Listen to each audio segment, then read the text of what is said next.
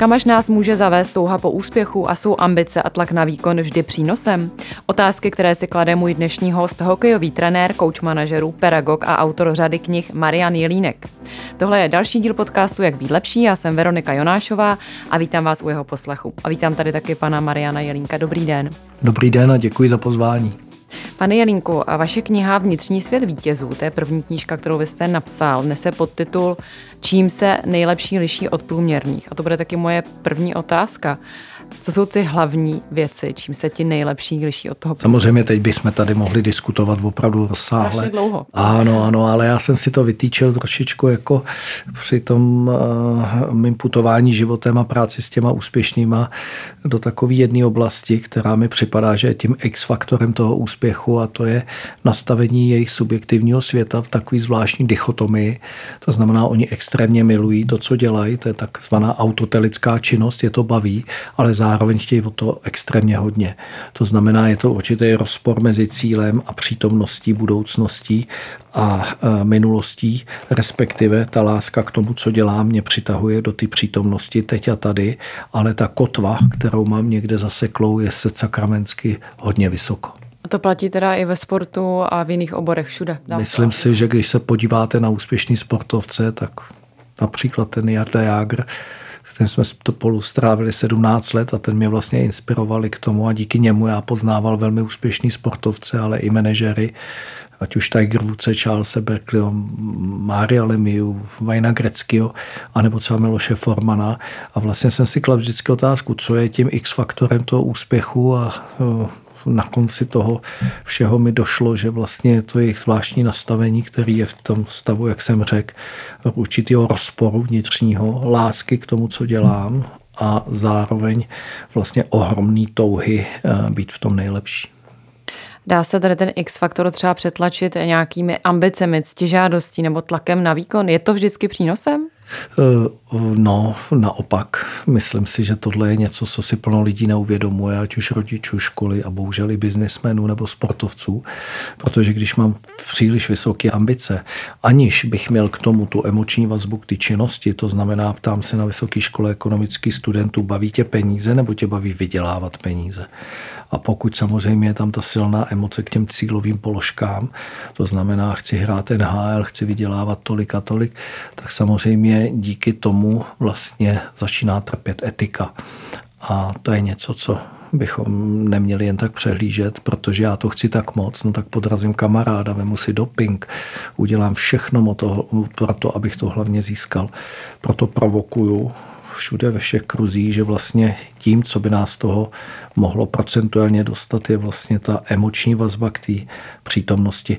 On to není, to není moje myšlenka, abych byl upřímný, to už napsal Platón ve svém díle Phaedros, kde vlastně píše, že lidé, kteří milují moc, by k ní neměli mít přístup. Takže si to vemte na peníze, vemte si to na cokoliv. Když jsme zmínili ty ambice a, a to, ten tlak na výkon, tak nevyplatí se tři, spíš třeba v životě zvolnit a nechat věci víc plynout? Já se tady hodně o tom bavím se svými hosty a často mi to přijde, že to je vlastně taky jeden z klíčů k úspěchu. Trošku to nechat být.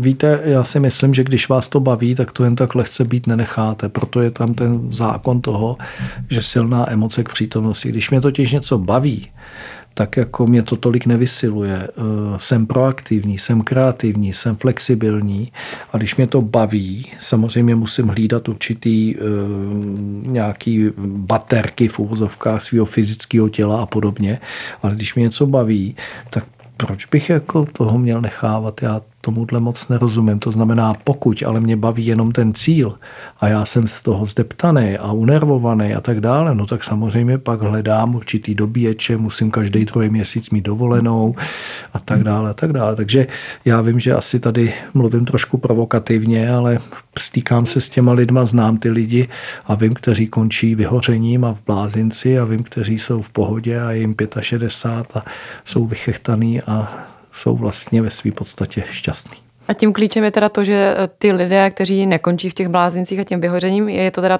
jsou to teda ti, kteří milují to, co dělají. Silná emoční vazba k činnosti, ano.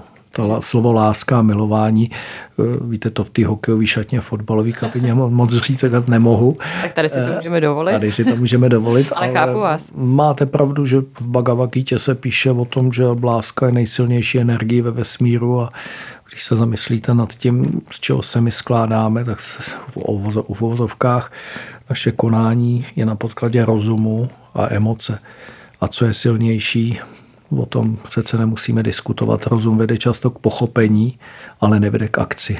Emoce vede k akci.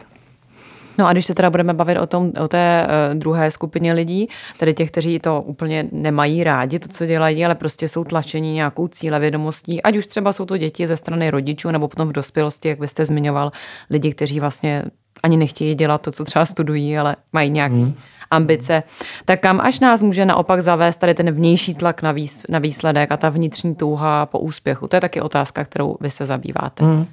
Může nás to zavést samozřejmě k určitým uh, poruchám, může nás to zavést na psychiatrii, může nás to bohužel zavést často i k sebevraždám, který přece jenom přibývají v České republice, bohužel. Spotřeba antidepresiv je zcela jasná, sebepoškozování u malých dětí, výživové problémy a tak dále. To znamená připadá mi zvláštní, že vlastně si neuvědomujeme, že žijeme z hlediska ekonomického v nejlepším době lidstva, protože to myslím nikdo nemůže vyvrátit, přestože plno lidí neustále nadává, tak když se podíváte 20 let dozadu, 40 let dozadu, tak prostě žijeme v lepším státě, v lepší republice z hlediska těch ekonomických prvků. Máme hezčí silnice, metro a já nevím co všechno ale přesto přibývá eh, neustále těch eh, problémů se subjektivníma světama. Jo? Proto trošku provokuju a říkám, že jak si už bychom měli se trošičku uh, začít bavit o tom růstu toho subjektivního světa, nejenom toho objektivního. Tím, že budeme mít hezčí baráky, neznamená, že budeme mít hezčí vztahy v rodinách. Tím, že budeme mít hezčí kanceláře, je mi to líto, ale lidé nebudou víc milovat svoji práci a chovat se k sobě slušnějíc. Takže já hovořím o takzvané vertikalizaci společnosti. Ta horizontalizace je úžasná a běží i díky bohatým lidem, i díky všem lidem lidem, kteří přispívají do státní kasy, ale eh, ta vertikalizace mi trošičku chybí. A to znamená, co bychom teda měli dělat, když to řekneme konkrétně? Na co bychom se měli Na ty vztahy, pěstovat vztahy? Se Já si myslím, že to začíná už v rodinách a ve škole, kde bychom se měli zamyslet nad smyslem například školství. Je smyslem školství memorovat informace a dostat se k maturitě, kdy uh, uděláte maturitní zkoušku a mnozí studenti po 14 dnech rituálně spálí sešity a už to v životě nechci vidět, hlavně, že mám maturitu. A nebo je smyslem školství vytvářet emoční vazbu ke vzdělání je smyslem paní učitelky nebo trenéra v hokeji do sedmi let vytvořit silnou emoci k hokeji, anebo porazit tamhle eh, letňany anebo jiný tým. A to je ten problém s těma ambicema, že my přeskakujeme to období, podle mě, kdyby jsme měli vyvolat tu silnou emoční vazbu. V dětství si za to děti nemohou sami, to musíme vytvářet my podmínkama ale v dospělosti jsem přesvědčený, že už já si mohu self-koučovacíma technikama vlastně eh, vytvářet určitý emoční vazby k věcem, které ty emoce nemají, tak si mohu vytvářet emoční vazby a je to moje zodpovědnost. Co tím chci říct? Mezi dvěma lidmi oba mají emoce, tam to není jenom moje zodpovědnost, tam prostě jsou dva lidi a může se to míjet. Ale jestliže já mám svoji práci, práce nemá emoci, tu mám jenom já, tak co kdybych se zamyslel nad tím, že mohu určitýma principama, podmínkama přece jenom uh, tu emoci třeba tvořit, pracovat na ní cíleně, se záměrem. Proto říkám, že třeba radost v mnoha věcech je podle mého rozhodnutí. Aha, takže uh, že bychom se měli rozhodnout, že chceme třeba být eh, šťastnější a začít na tom nějak cíleně pracovat. Já si myslím, že ráno můžu se vstát a říct si, že budu mít hezký den, no a teď vám tam přijdou ty self-koučovací problémy, že mi tam přijde myšleno, jo, ale prší. A, no a co, já budu mít stejně hezký den, no ale musíš do práce, no teď to nevadí, já budu mít stejně hezký a tak dále. To znamená, je to, je to cvik, je to, proto říkám, že je to dovednost, která se dá podle mého procentuálně trénovat. Nefunguje to v okamžiku, kdy jste nemocný, anebo opravdu ve vážné životní situaci vy nebo vaši blízcí, ale jinak si myslím, že smyslem života jedním, nebo já ho mám tak stanovený, je prožít tady na tom pozemském světě co nejvíc času v pozitivních emocích. To znamená, jestliže to je pro mě smysl života, někdo nám přesýpačky otočil, oni se jednoho dne dosypou a tady je nějaký čas. A já ten čas jako jeden ze smyslů života mám, že ho chci prožít v pozitivních, příjemných emocích, ať už je to radost, hmm. úsměv a tak dále. A jestliže to je můj smysl života, tak bych se o to měl snažit. To znamená, nemůžu čekat na to, že mi někdo bude dělat radost jenom zvenčí. To je poloviční, ale já si můžu tu radost podle mě vlastně budu. Proto říkám, že radost nebo pocit štěstí může být z mnoha procent i rozhodnutí. Vy jste tady zmínil zajímavou věc, že přestože se máme objektivně dobře a čím dál líp, tak roste počet psychických potíží, eh, počet depresí, eh, sebevražd a tak dál. Eh, je to tím, že žijeme ve výkonové době, vy to sledujete i ze své praxe, že ten tlak na výkon je prostě objektivně větší. Ono se o tom hodně mluví a říkám si, jestli to není takové vlastně kliše, jestli to tak skutečně je, že prostě my na sebe víc tlačíme než třeba generace před námi. Víte, tohle je diskutabilně a určitě by si to zasloužilo nějakou hlubší analýzu a myslím si, že něco na tom bude, ale ten největší skok, který tu já vnímám, je v tom, že všimněte si, že když eh, že došlo k určitému bodu zlomu, který změnil hrozně moc věcí, včetně ty psychologie toho podnikání. A to je to, že když odtlačujete negace, tak toho člověka vlastně nemusíte motivovat, jestli mi rozumíte. To znamená, když mám hlad, tak stačila racionální informace inspirativně, kde je to jídlo. Já už jsem nemusel hledat energii, aby šel za tím jídlem. Problém je ten, to byla doba nedostatku. Mm-hmm. To znamená, nikdo se nezabýval tím, jestli ve 30. letech nějakýho dělníka nebo člověka vlastně má nějaký psychický problémy, protože on měl jednu jedinou věc – uživit svý děti. Dokonce, když dostal práci v sobotu, tak se ho nikdo neptal, jestli ho to baví nebo ne. On byl šťastný, že přivydělá si a uživí, dá možnost nějakého eh, benefitu svý rodině. Ale co když lvice už je nažraná? Znamená, jak dál. A to je ten bod zlomu, v kterým se všechno mění. Westerlin, americký psycholog, o tom krásně hovoří, protože mluví, že pozitivní emoce v člověku rostou samozřejmě s ekonomickými parametrama člověka, společnosti a podobně. Takže ty hrubý domácí a tak dále. Velmi důležitý aspekt. Ale uvědomuje si a říká, že to funguje jen do určitého bodu od určitého bodu, když budu zvyšovat ty e, ekonomické parametry společnosti a tak dále, vytvářím často v lidech situaci, kdy oni ty pozitivní emoce už se nezvyšují. Dokonce z dlouhodobého hlediska začnou klesat. Takže tady bychom mohli mít vysvětlení, proč nám přibývají těch, těchto mm. věcí. Další bod, který tu je hrozně důležitý, je ten, že to se nestane u lidí, který ten lov baví. Když mě to baví, neřeším antilopy. Proto vlastně uh, ty cíloví feťáci vznikají z toho důvodu, že je baví ten cíl, ale oni se tak štvou z potěšení do potěšení, že pak samozřejmě ty uh, psychické problémy naskakují. Já tím chci říct, že vlastně pro mě je hrozně zásadní tenhle ten bod zlomu, protože my jako civilizace si vemte, že já nejsem antropolog, ale jsme tady nějakých 100 tisíc let a určitou fázi, respektive 99,9% jsme furt odtlačovali nějaký negace. Byla nám zima, měli jsme hlad, umírali tři děti u porodu hmm. z deseti. Hmm. Ale teď jsme se dostali do bodu, kdy se to překlopilo a najednou ty základní potřeby a ty věci jsou, jakoby už začínají být uspokojovány. Já vím, že tady zase mi někdo řekne, ale tamhle jsou chudí lidé. Určitě berme Českou republiku a berme obecně, neberme to jako individuálně. A tenhle ten trend je tady a my najednou v tom trendu teď, a co teď? Co mi teda bude dělat radost, když už mi nedělá radost to, že si koupím nový auto, který už je mým desátým autem, Hmm. Už je to konzumní, už je to normalita tak kde budu hledat tu radost? A najednou jsme se dostali do koloběhu, kdy to je jenom spotřeba nějakých hezkých věcí, kterým nemáme vztah, respektive oni nás potěší, ale z dlouhodobého hlediska vlastně ten vztah k tomu nemáme. Hmm. To znamená, zvyšujeme výrobu, ale zároveň zvyšujeme plítvání. A jestliže já chci to plítvání snížit, tak já jsem přesvědčený, že musíme budovat ten vztah.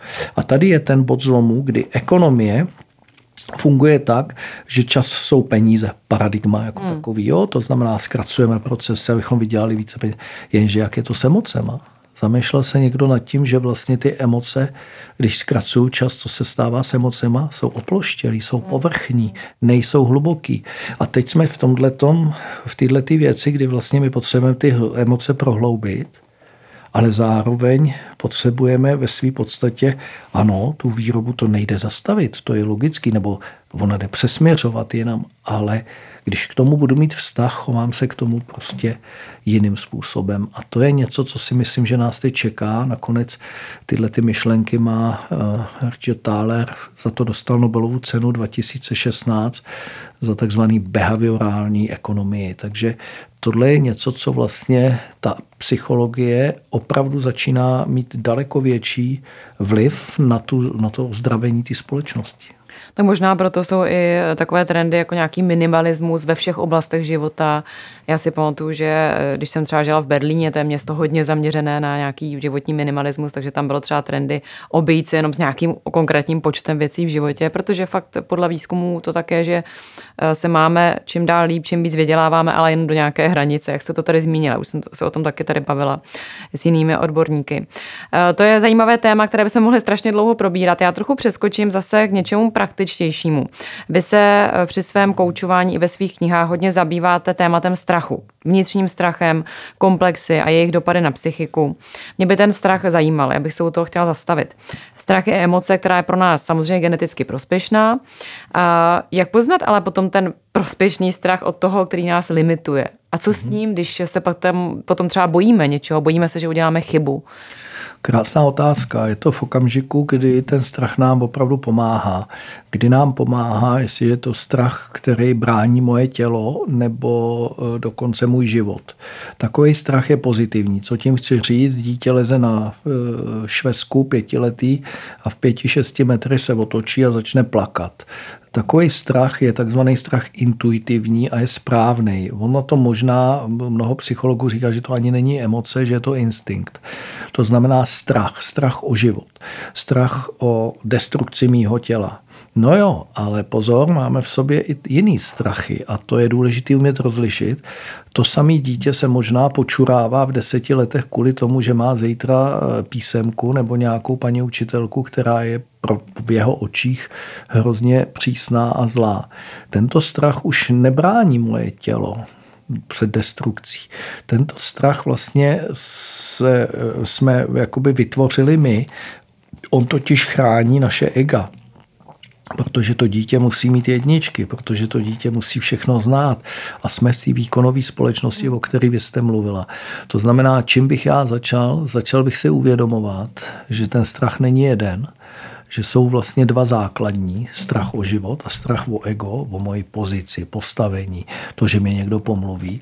A potom samozřejmě s těma strachama se i různě pracuje. Takže ten evolučně starší strach je ten strach právě o ten život a ten mladší strach je ten strach eh, o to ego. A v současnosti především ta doba je zatěžující z hlediska toho strachu o to ego. To buďme upřímní. Proto bych se vůbec nesmál tomu, že eh, současná generace jsou vločkoví děti a já nevím, co všechno a křišťáloví a já nevím. Ano, je možný, že mají psychické odolnost nižší, je to možný, ale musím úplně na rovinu přiznat, že tahle doba je z hlediska ataku našeho ega daleko, daleko komplikovanější a daleko, daleko složitější a zátěžovější, než byla doba před 20 lety. Hmm. A platí to, že tenhle strach, eh, tenhle druh strachu o naše ego překonáme třeba tím, že se do toho vrhneme, že uděláme to, z čeho máme strach? Často se o tom mluví, nebo je to Víte, těch technik, jak, jakým způsobem pracho, pracovat se strachem o svý ego, respektive o to, že prohraju zápas u mě ve sportu, mm. nebo že se nekvalifikuju na olympijské hry, těch technik je víc. Já uh, používám základní čtyři, z kterých děláme takový jakoby určitý, uh, dalo by se říct, rituál, chcete-li nějakou tabletku, že když tento strach přijde, tak ten člověk začne něco dělat, aby, aby, aby se mu, aby se mu ne, nedostal pod kůži. Jedno buddhistické přísloví je krásný v tom, že nenapad, e, nezabráníš tomu, aby tě daná myšlenka napadla, ale rozhodneš si o tom, jak dlouho v tobě se uhnízdí. A to uhnízdění je ten problém, protože někdo se s tím strachem opravdu nevypořádá nikdy, někomu to trvá 14 dní a tak dále. A ty techniky na to, to jsou ty self-koučovací techniky, proto prosazuju, že by to mělo jít do škol, kdy vlastně se učím pracovat se svým subjektivním světem potažmo i se strachem, ale on to není jenom strach, ono je toho daleko víc. Proto vlastně si uvědomíme, že školství, a teď trošičku provoku, zabývá úžasně explicitníma prvkama našeho života. To znamená fyzika, matika, děje. My už pomalu lítáme na Mars, když to řeknu, ale neznáme dost důkladně e, sami sebe. A tady vlastně dochází k takovému rozporu že ty vnější prvky už nám nepomáhají v tom vlastně zlepšit, zlepšit tu pohodu a ty vnitřní prvky. A proto si myslím, že cíleně by měl být předmět ve školách, který by se právě zabýval tím a učil děti pracovat s emocema, s neúspěchama, s odvahou, ze sebereflexí, se sebepoznáním a podobně. Tak my jsme vlastně na téma české školství, tak to bylo jedním, jedním z, důležitých témat naší velké konference Forbes Lepší Česko, kde jsme se vlastně bavili o tom, že české školství potřebuje změnit. Tak možná další návrh k diskuzi, co by se mohlo zavést. Eh, další téma, které bych s váma ráda probrala. Vy se hodně zabýváte motivací. A to jak u sportovců, tak eh, u eh, různých úspěšných lidí, manažerů, se kterými pracujete. Tak eh, máte nějaký tip, nějakou vaši oblíbenou techniku, jak si pomoct, když tu motivaci nemáme, když třeba, já nevím, na něčem pracujeme, teď nevidíme ty výsledky hned, tak jak se udržet na té dráze a v tom správném směru? Mm. Ano, tou, tou jednoduchou otázkou, která je velmi složitá, ale velmi lehce se řekne je láska. Když mi něco baví, tak si všimněte, že překonáváte daleko víc eh, překážky mm. a tou druhou je smysl. Já musím v tom vidět, v tom konání, v tom, i v tom cíli, i v té činnosti smysl. Když to řeknu velmi uh, naivně, uh, zamyslete se nad tím, jakou energii potřebujeme v životě, aby jsme něco dělali. A já jsem dospěl k názoru a, a ty energie se snažím v těch lidech vyprovokovat, že jednak mám věci v životě, které mě sice nebaví, ale já je dělám k tomu potřebuju morálně volní vlastnosti. Proto jedním tím pístem, když bychom to přirovnali k motoru, je, jsou morálně volní vlastnosti. Druhou věcí, kterou, když něco v životě dělám, tak mě to baví. Tím pádem já nepotřebuju žádný doplňkový motivační prvky, mě to prostě baví.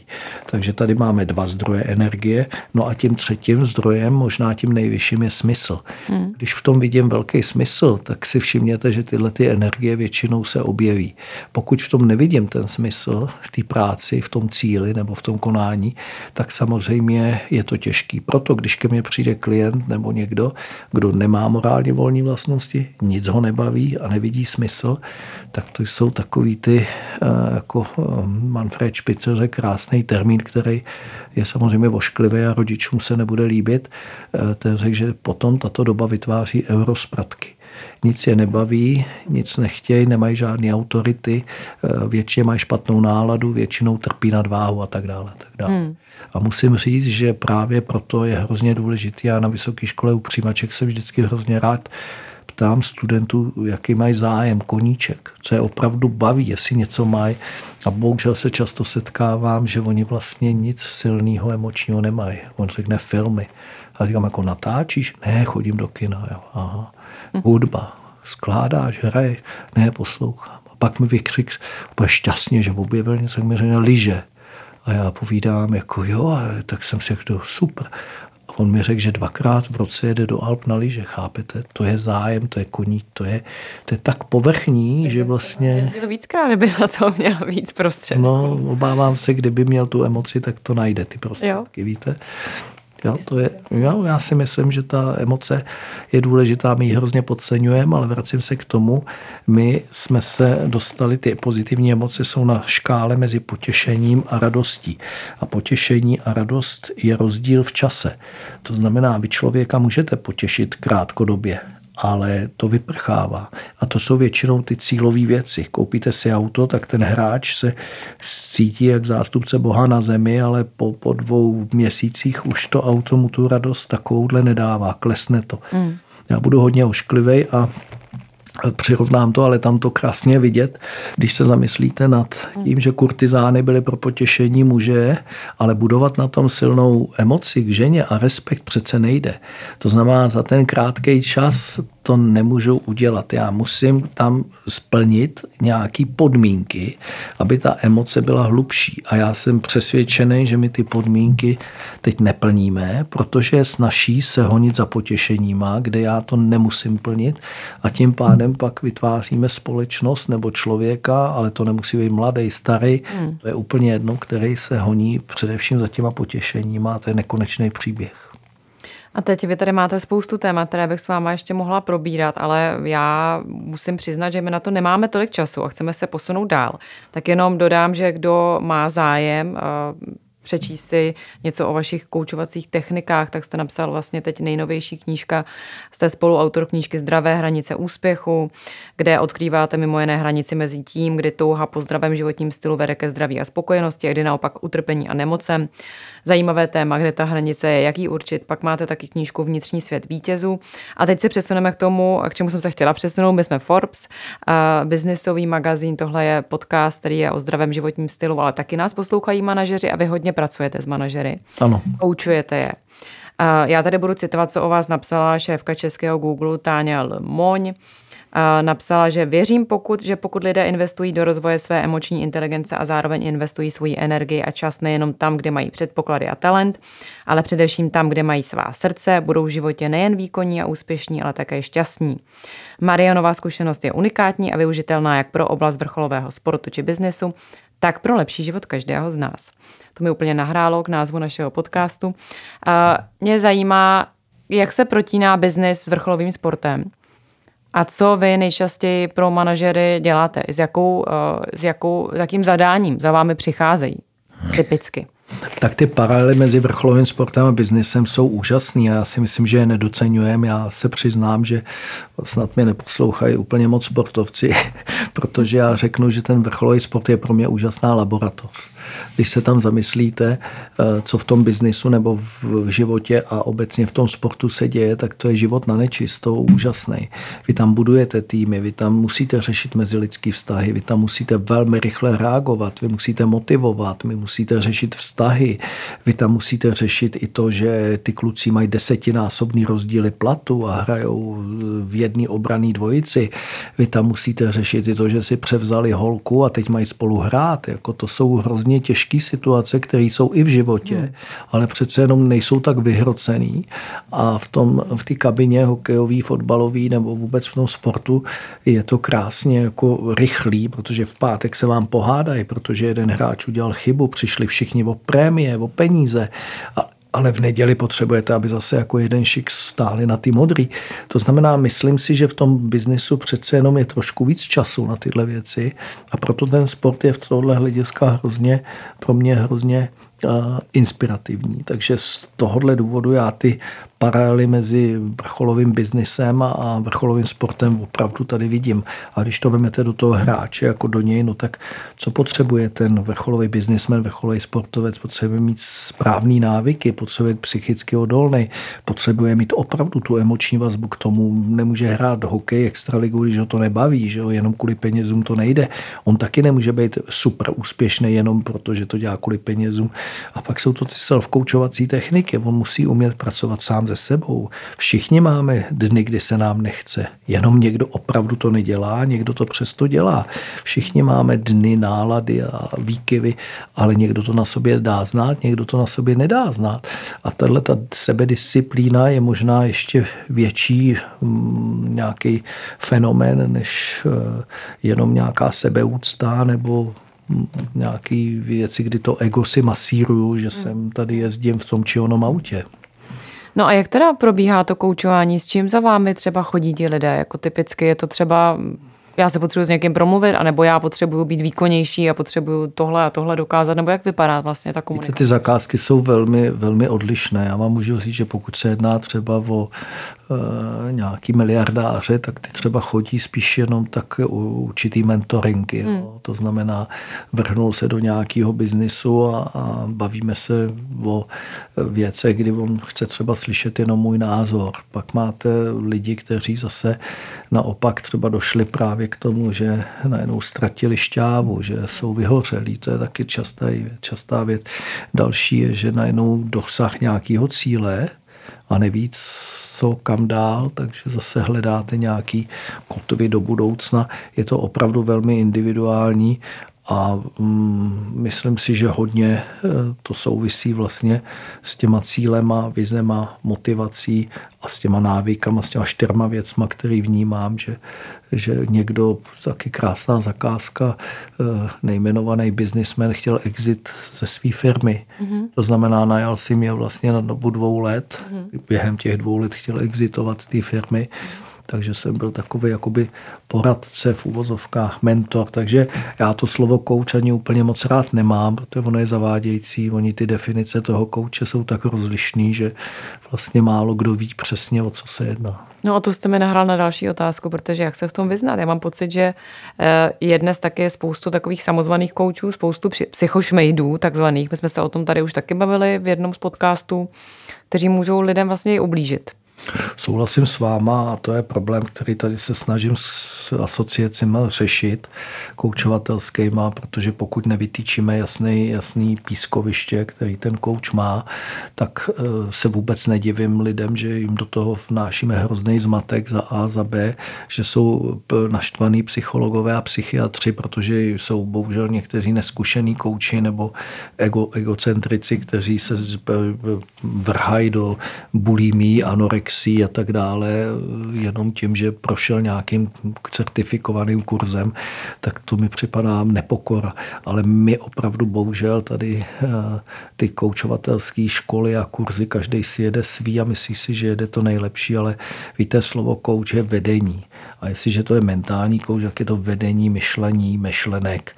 A v tom já třeba eh, na to mám postavený ten self-coaching, protože když máte myšlení, tak si uvědomíte, že máte myšlenky chtěné a pak máte ty, které nám ubližují, to jsou myšlenky nechtěné, ty mi nedovolí spát, že jo? ty mi nedovolí, hmm. Takže já jsem si to vytýčil, takže coach, mentální coach učí a inspiruje člověka pracovat s myšlenkama nechtěnýma. Tečka. No a jak by se to mělo řešit podle vás do budoucna, tady ten zmatek v těch koučích? A... Eh, provokuju šéfy, prezidentky, nebo jak se nazývají všech těch asociací, aby jsme se sešli, ale věřte tomu, že eh, je to velmi těžký, protože každý si tam měří svý hmm. ego a jestli má tady eh, americký certifikát nebo tenhle certifikát, tak bohužel jediný, co se mi povedlo, že na Newton univerzity vzniklo postgraduální studium mentální coaching manažerů a sportovců, takže aspoň je tu už roční studium, mm-hmm. který ve své podstatě už za něj máte i titul postgraduál za jménem MSc Master of Science a to je něco, co trošičku jako mi připadá, že bychom mohli učesávat. Takže já se snažím rád bych, můj mým snem je vytvořit konferenci, která by sloučila eh, kouče a vlastně jsme si jasně vytýčili a deklarovali společnosti, co jsme, co je naším vlastně jasným parametrem našeho, našeho, našeho eh, cíle a to pískoviště vytýčit. Hmm. A jakým způsobem se v něm pohybujeme, už je opravdu eh, těch těch možností je celá řada. Tam už každý NLP a já ne, to už můžeme používat, nebo myslím si, ale jasně deklarovat pískoviště tady. Mm-hmm. Vy jste teda garantem taky tady toho oboru psychologie pro manažery na Newton Univerzitě, který ano. jste zmínil. Ale pojďte nám ještě úplně stručně říct, co to vlastně je koučování. Je to o tom, že vy se s někým scházíte dlouhodobě, anebo někoho naučíte nějaké techniky, jak se potom bude už sám vlastně mm, koučovat? Mm. Víte, koučování jako takový, za prvé je, to už bylo ve starověkém Řecku, kde vlastně pedagog eh, neboli student měl, eh, měl eh, kouče, a ten ho prováděl tím studiem. Takže kouč je průvodce. Pak byl sportovní kouč, to všichni dobře známe, vede zápas, stojí na střídačce, nebo to je koučuje, vede zápas, taktiku boje a tak dále. V, v, v totalitě tady to slovo bylo příliš buržázní, a že v NHL a všude měli kouče, ale my jsme měli starší trenér, mladší trenér podle sovětského modelu. Potom v 90. letech jsem to koučování vlítlo, protože to slovo coach najednou jsem mohlo používat. Plno lidí si v cizině udělalo ty certifikáty a podobně a začalo se tomu extrémně věnovat. Z toho sportu se to přesunulo především na ten biznis. Mm-hmm. No a to co, to, co jako je tím smyslem toho koučování, tak já rozlišu koučování a self-koučování, jak jste řekla vy správně. Koučování je něco, co souvisí s tím, že určujete inspirativní formou, si povídáte s tím člověkem a určitýma otázkama ho vedete k tomu, aby třeba ten člověk, který neví, co teď v životě má dělat, aby si tu kotvu našel, takže mu hledá dáte třeba ten, na to jsou ty techniky grow, smart a podobně. Mm-hmm. Ale self-coaching je něco, co mě teď jako daleko více o to požadavku a logicky si myslím, protože ty lidé si to chtějí dělat sami. Mm. To znamená, vy je inspirujete, jak pracovat s myšlenkama nechtěnýma a já ti to dělat, to si musíš dělat sám. Nakonec já byl k tomu trošičku přinucen, protože v tom sportu to je krásný, vy nakoučujete, ale pak ta holka na tom kurtě je sama, ten hokejista je na tom ledě sám, on musí najednou znát, to nemůže zvednout telefon, zavolat, anebo se večer sejít. Že jo? Takže ty self-koučovací techniky mi připadá, že najednou to ty lidé daleko víc vnímají, protože si chtějí ten subjektivní svět e, řídit sami. A tady právě je to, že tady ty psychošmejdi a ty tady nemají šanci. Že jo?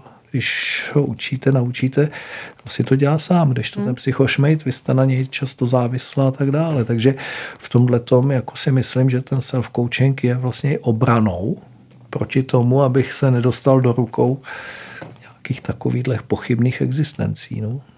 No a na závěr by mě zajímalo, co vy, teda jako coach a jako sportovec, vlastně děláte pro uh, svoje vlastní koučování.